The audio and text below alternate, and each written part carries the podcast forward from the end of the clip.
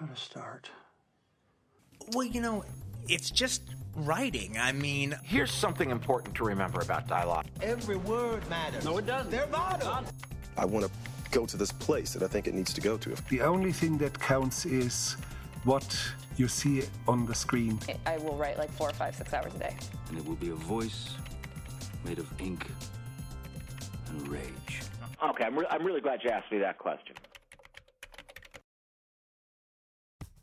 Welcome to Creative Principles. I'm your host, Brock Swinson. In this podcast interview series, I'll be speaking with writers, directors, actors, musicians, chefs, and various other types of creatives as we bridge the gap between creativity and productivity. Here we'll be discussing the habits, routines, and lessons that help promote a successful creative life. If this is your first time listening, make sure to subscribe on SoundCloud or iTunes. Make sure to also check out Freelancer Class, where you can learn how to become a freelancer full time or part time. The online course will teach you how to make money online as a writer, marketer, designer, virtual assistant, accountant, or salesperson. Stay tuned after the show to learn how to get access for free to this $99 valued freelancer course, along with some other free items on our website, creativeprinciples.live. Emmy and Peabody Award winning director Eugene Jarecki is interested in American justice, poetry and film, journalism, and Elvis Presley. In his latest documentary, The King, Jarecki jumped behind the wheel of Elvis's Rolls Royce to drive cross country on a musical trip in an effort to explore the loss of authenticity in America. We're at a time where we're looking very closely at what the American dream really means. Who is there that any of us can think of more poetically represents the American dream than Elvis Presley? Said the director. As a musician, Elvis began from humble roots, but soon had a meteor like career, and the film was meant to highlight these parallels with America. The director added, I think Elvis is a person who got lost, and he got lost at the height of his power. Isn't that America too?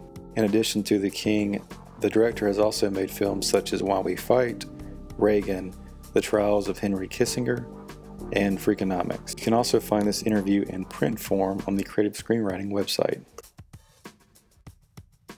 Listen, we're at a time where we're looking really closely as Americans at what the American dream really means. And who is there that any of us can think of who more poetically represents the American dream than Elvis Presley? And that's for for every reason. You know, so much about Elvis is like America, where he came from, the sort of from humble roots onward and upward his incredible meteoric career that mirrors so much about the American story, and yet also, as so many Americans today are struggling, not only to keep body and soul together, but also with the soul part of that, you know, trying to keep an understanding of what it's all about and the meaning of the country. I think Elvis is a person who got lost, and he got lost at the height of his power, and isn't that America too? There's a scene where James Carville kind of describes there was life before Elvis and there was life after he arrived as two different points in history, basically. Was can you pinpoint like an initial sensation? Was it the rags to riches story, the voice? Like, what was the first real spark that that got him so popular? I think Elvis was authentic, and he was authentic in a way that blew apart pre-existing barriers. The first of those, of course, was that he sounded like a black person in his music, and nobody had had the courage or the particular social positioning to bring that to a widespread white listening public before. And for Elvis, it just was second nature. He came from, you know, Tupelo, Mississippi, and had all of that white poverty, black poverty, church going, community.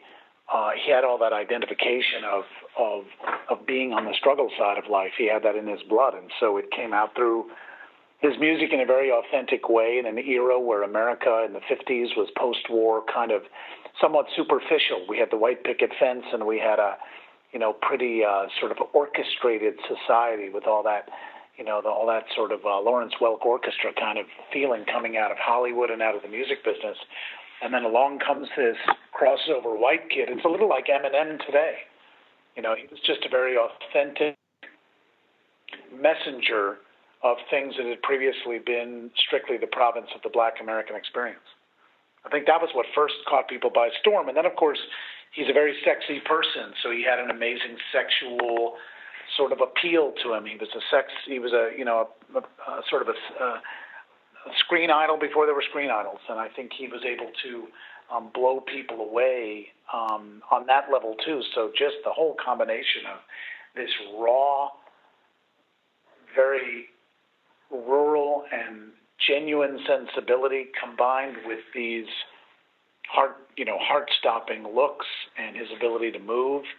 It was uh, it was a, it was a foregone conclusion that this guy was going to set the country on fire, and he did. The moment he hit the national airwaves, not only did people react with joy and elation, there were conservative groups and church groups and others who said, in not even veiled racist language, this guy is unleashing sexuality and, and racial overtones and all kinds of things that white picket fence middle America wasn't quite ready for at that time. The the car in the film, his car, kind of gives us a a good feeling of movement and that kind of thing in a documentary. When did you decide to use that as a thread throughout the movie? We'd started to make a film about Elvis Presley and the state of the American dream before we had any idea of putting a car in the film. And while we were in development of the film, all of a sudden it became possible that we could take the car on a road trip and that the car could become this sort of central character in the film, almost like a ghost car that would allow us to follow Elvis's ghost across the country and um, explore the country through his eyes, look back in a way, look back and look forward at the road behind us and the road ahead. As a nation, understand the people we were meeting along the way, and have them all kind of think and talk and play music in the back seat of this car, which had such a symbolism for not just for Elvis and for the hopes and dreams of an Elvis, but also for how things went wrong for Elvis. You know, a Rolls Royce is not a Cadillac. It's not a convertible Thunderbird. It's not a romantic American big sky country car. It's more the car that a guy living in Hollywood with too much power and too much money finds himself lost in the back seat of. So you had this idea, and it shifted some. I'm sure it shifted a lot from from various aspects, from the idea to the to the final film. How did you kind of start to connect those dots and like line up these specific subjects and interviews for the movie, especially the some of the uh, well known actors and that kind of thing?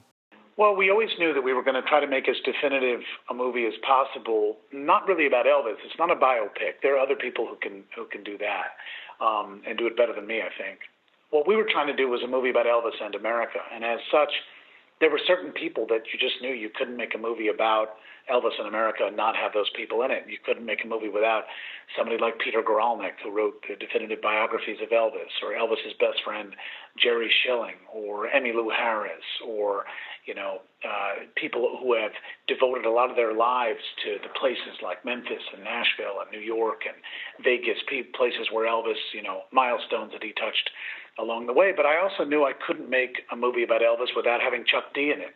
Chuck D, of course, the founder of Public Enemy, who most famously as a rapper accuses Elvis of being a racist.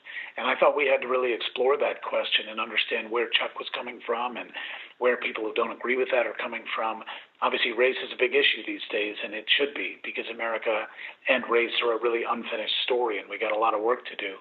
And understanding whether Elvis was a racist was a very important thing. And I think we've done a lot to help people understand that in many ways Elvis was the opposite of a racist. Elvis was, from the earliest times in his life, a person courageous enough to represent, in many ways, the black community as a white artist, playing music that other white people wouldn't be caught dead playing, and they would have been hung for playing it. So there's a time in Elvis's life where I think he's quite the opposite of a racist. He's got one of the most open minds and open ears and open hearts you can imagine.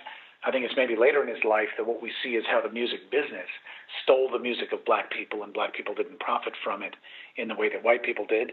And then we also have some questions that come up in the film about whether Elvis, when push came to shove and the black community needed all the help it could get, you know, during the civil rights movement, did Elvis step up for those very people whose music he loved so much and whose culture he loved so much and there are certain people in the film, Van Jones, Chuck D, and others, uh, who make the case uh, that uh, in many ways he didn't step up um, and uh, maybe could have. And are we there to blame Elvis? Not really. That's not fair you know he's been gone a long time and can't defend himself. It's more let's think through these things and what is a celebrity supposed to do in their culture and what obligation do people have? Are they supposed to speak up? Are they supposed to keep quiet? If they're supposed to keep quiet, isn't this a democracy? Shouldn't everybody say exactly what they feel? So it's those kind of questions that came up. Let's talk about some of the some of the themes in the in the film. There's cultural appropriation, poverty, life in America, even even fame to some aspect. Were there any of those themes that surprised you about the film you didn't know were going to be there before you started?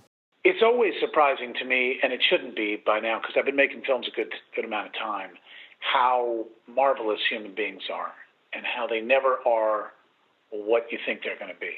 They surprise you. They have ways of seeing things that you're not expecting you know, in this country, we've had the Democratic Party and the Republican Party pound into our heads that people are blue or they're red, as if we're all walking around with blueberry or raspberry colored skin. When the fact is, people are purple.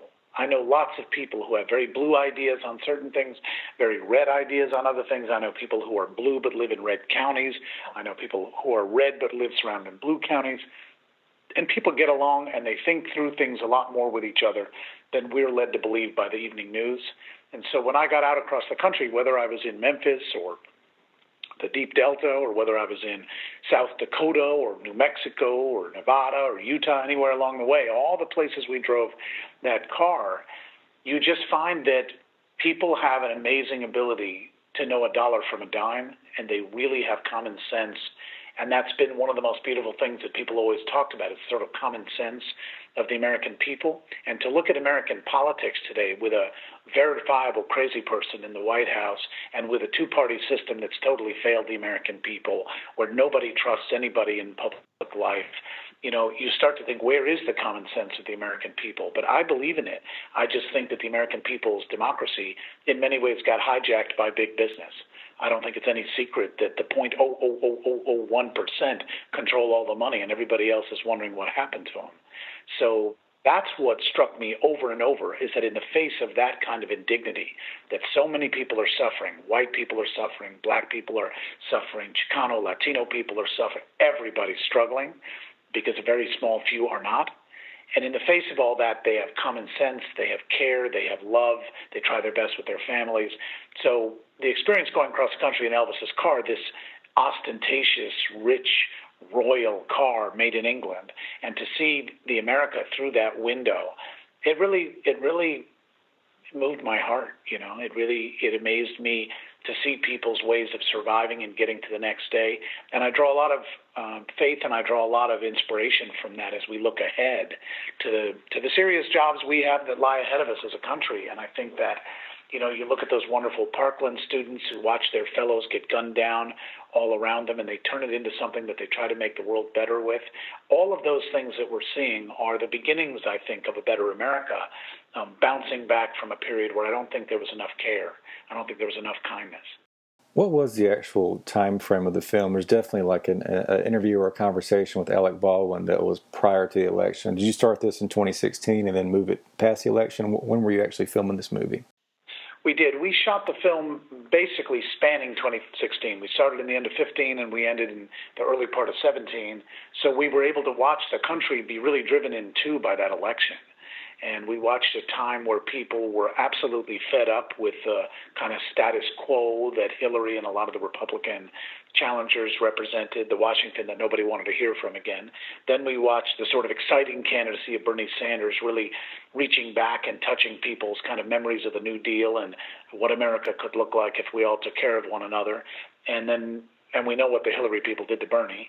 And then we watched Donald Trump run essentially like a kind of horrible rebound guy. You know, the country's been abused for a long time. People have been, you know, kept out of the mainstream. They don't have power. Their vote doesn't count. They they get all the worst stuff heaped on them, and then somebody comes along and says, "I'll make it better." And even if that person just promises to do it with a lot of hateful speech and this and that, a lot of people just felt anything but this. And I think they uh, they went into the anything but this kind of trap. Uh, uh, with Mr. Trump, and here we are. Now, I think that's still a positive thing in a way because it means people are looking for change. They're not just they're just not going to get it this way. So we're going to have to keep working at this until we get the kind of uh, democracy that we deserve. We only deserve it by deserving it, and that takes work. Because of that time period, did the election results, you know, change the film at all, or did it just kind of, you know, confirm this this kind of negative hypothesis that really is the the whole basis of the movie? The hypothesis of the movie, in a way, I think is positive because and I'll I'll get into what you're asking in a second, but I don't have a negative feeling about the way we're headed. I think that all countries grow up and I think we are a relatively young country, but I think we're kind of entering like a bit of a midlife crisis, just like Elvis did, just like I did in my life. And boy, anybody who's had a midlife crisis, they'll tell you about a lot of learning they go through. And they come out the other end of it very different than how they went in. They go in cocky, they go in with no sense of their own potential shortcomings. Everything I do is right, nothing I do is wrong. And they come out the other end a little bit worse for the wear, but they're much more likable. Anybody I know is at a midlife crisis. They come out the other end, you're like, hey, you're a likable person again. So I don't have a bad feeling about this at all. I think it's work that we have to do. But nobody told us that democracy wasn't going to be work. Of course, it's work. It's one of the hardest things in the world to do is to keep a system healthy and pure where everybody's voice counts and not let corrupt actors who gather money, resources, power run roughshod over everybody. That's one of the hardest things.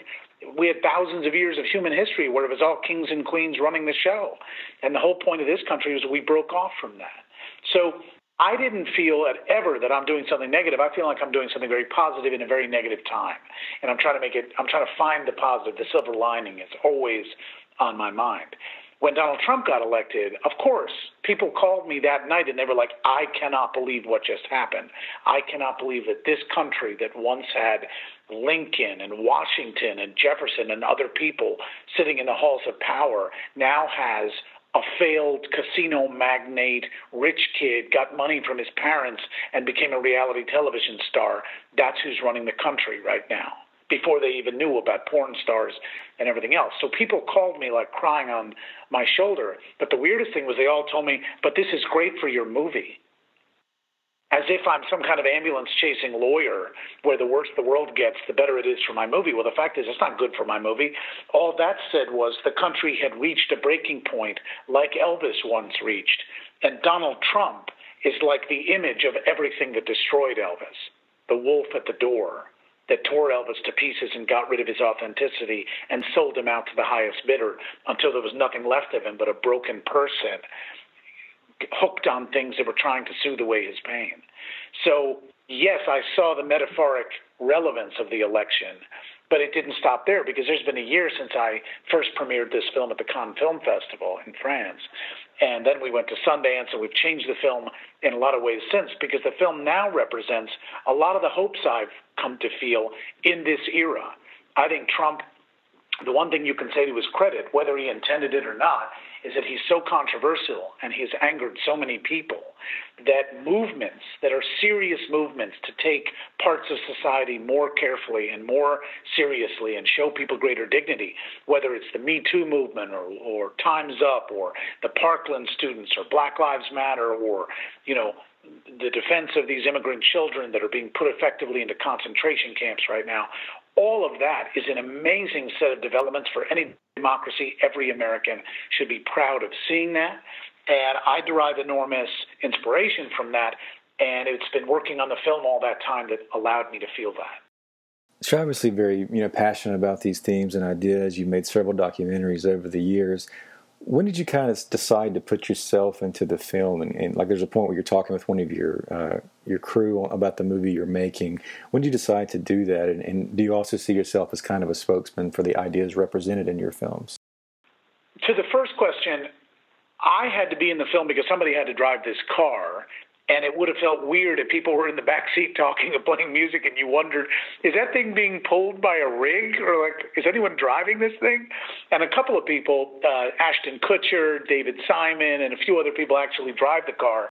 I felt i had to i, I felt called upon to drive the car because I was the one directing the film and I had to talk to people and interview them and we had a car full of cameras so it was going to be me and them and some cameras and I wanted to make sure that people didn't worry when they're playing music in the back of the car or talking to us, you know, who was driving the car. And I also didn't want the audience sitting there wondering, what's going on? Is this a setup? Is the is the car being pulled by a rig or something like that? So, what you see in the film when we're driving and talking across the country, that's just the real stuff happening. And if the car breaks down, which it did 20 times, then it breaks down, and then the people in the back are helping me push the car and uh, we're picking up hitchhikers in the car. So the car had a real life, and I wanted to be um, very sensitive to that as we went. Anytime somebody, you know, I had many interviews where in the middle of interviewing somebody, I was interviewing the the country star John Hiatt at one time in uh, in Nashville, and in the middle of interviewing him, somebody come up and started asking him for money. Somebody on the street needed a, a helping hand. And can you imagine what that's like when you you know? So we we were going across the country that way, and I think that so once I now once I went in the film in that way, um, naturally I'm having conversations with people, and the you know we don't script these films, so what people say is what I get, and then I have to think through where does that take me and what's my answer to that and then how's that going to build? And so the dialogue there's a lot of people in the film famous people and not famous people mixing up their ideas together into this kind of american chorus of feelings and perspectives and ideas and i'm there to sort of curate that. So by definition as the director i have a certain role in in shaping where everybody seems to kind of agree where a collective vision emerges but now that I'm out with the film on the road and I'm the primary person talking for the film, sure, I feel a responsibility to everybody who's in the film to represent what they think and feel well for the American public who will see the film and the world public who will see the film. So there's a lot of pressure to be fair and be mindful and you know try to do something that that makes this world better. For our readers that are not really familiar with, you know, what it takes to, to make a film like this, what kind of footage are you are you starting with? Like, how much video and recordings do you have, and how do you filter that down to an uh, what I have here is an hour and forty seven minutes? We shot roughly and we shot roughly one thousand times as much footage as we need for that hour and forty five minutes, and that's a ridiculous ratio. The reason that ratio is so high is that we're running multiple cameras, filming essentially music video level cinema level you know material cinema scope in the back of a moving vehicle with you know everyday people luminary people tons of people coming through this thing and we're uh, through this vehicle and we're also leaving ourselves open to stop at any point along the way and let somebody you know um, tell us their story. We had that countless times. You know we met a man who was the oldest man to carve Mount Rushmore, and we spent almost a whole day with him. He's the last surviving stone carver from Rushmore, and you can't say goodbye to that guy quickly, and you don't want to. It's too interesting. So the movie takes on a lot of footage, which then you get back to the editing table and you think, well, this is still a movie about Elvis in America, so I'm going to make a short film about that stone cutter, and we've done one that's coming out, but maybe that's not going to be in this particular film. It'll be in its own short film. So we've done a lot of extra uh, material, and we have about 10 music videos, the Stonecutters in one of them, uh, coming out in the next couple of weeks as the film rolls out across the country. When you're in there editing, how are you, you know, what kind of thought process goes into also balancing out the themes of the movie as you're looking at the big picture? I suppose it's a little bit like a chef planning a dinner. The chef has a certain vision of what kind of evening he or she wants to create and what they want to leave people with and what sort of an experience and with what ideas um, they want to interact. And I think the film director does a similar thing. And if you're open, you calculate into that. Let me let fresh air come through here all the time. So we don't script this stuff. So it's not like I'm setting out on the road with a preconceived notion of who I'm going to meet or what they're going to say or what they're going to do or what's going to happen. That's all new and fresh and different. But when I get back to the editing table, of course, I know my taste and I know what I care about and what moves me. And that becomes a kind of divining rod for finding where the material is, where the good stuff is that I want people to experience and feel. And the movie ends up being a greatest hits of those good things. And then you step back from it. My mom always says when she comes in and looks at a cut like that of mine, she always says, Well, it's like jewels in a bucket, what you've got here. It's just like a big bucket full of jewels.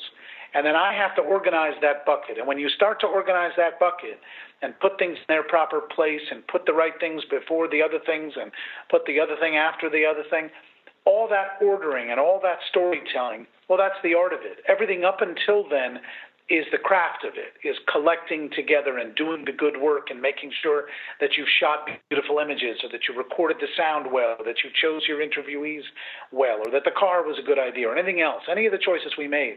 But the art of the thing comes when you then have to take that all and synthesize it into something that is supposed to reach the mind and heart. How is the king consistent with your interest in corruption, injustice, injustice and exploitation? I would like to think it's a culmination of all of the films I've made before, in that all of my films have been chiefly concerned with America and with the struggles that people face here to have the country live up to its promise. And whether it was the war on drugs and the way in which it has hurt black America and the injustices of our prison industrial system, or whether it was uh, the war in Iraq and my dangerous suspicion that the military industrial complex um, was sending our young people into uniform to make wars for profit, or whether it was asking whether Henry Kissinger, for his actions in Cambodia and Vietnam and elsewhere, was a war criminal. I've always pursued um, things that hurt young men and women, things that hurt uh, the American dream, things that hurt justice or our chances for the kind of idealism we wish to to to see in our lives. Um, this is no different. The American dream was compromised along the way. This was a experiment in democracy that in many ways got hijacked by big business into being an experiment in unchecked capitalism. And who is it profiting? A very elite few. Well, I don't rem- remember reading anywhere in the founding documents that this was a country devoted to the very elite few. In fact, I think the whole point was that it was devoted to of the people, by the people, for the people, of the many, not of the few. And so this film, which tries to understand romantically and poetically what the hell went on here and how we can get back to a better place, is as much of a fight for justice and a much as much of a fight for dignity and for a better world tomorrow as anything I've made. How do you feel about being described as having the skills of a poet and a journalist? I love that because I think the world needs more journalism. It needs more of a pursuit of truth, but it also needs more of a poetic embrace of being alive because just the facts, ma'am, is often not that inspiring. But if you can root yourself in fact and then also tell a beautiful story that makes somebody feel happy to be alive or ready to fight for the lives of others or the dignity of others, then I think you've done something. And then you've harnessed the best of journalism together with the best of poetry. If I could be anything in my life, it would be a combination of those two things. Thank you so much for tuning into the show. Before you leave, don't forget to sign up for the weekly newsletter, where you also get free access to the freelancer course, Master the Freelancer Mindset. This system will teach you exactly how to find clients online, which includes step one, the psychology of the mindset, step two, how to create a killer profile, and step three, how to find quality clients. This online course is valued at $99. It can be yours for free. In addition to the free course, you'll get access to the ebook How Hollywood Screenwriters Annihilate Writer's Block. This contains advice from Aaron Sorkin, Cary Fukunaga, and William Monahan. You can find all of this and more on creativeprinciples.live. Visit the website for new interviews, articles, and the daily blog. That's creativeprinciples.live.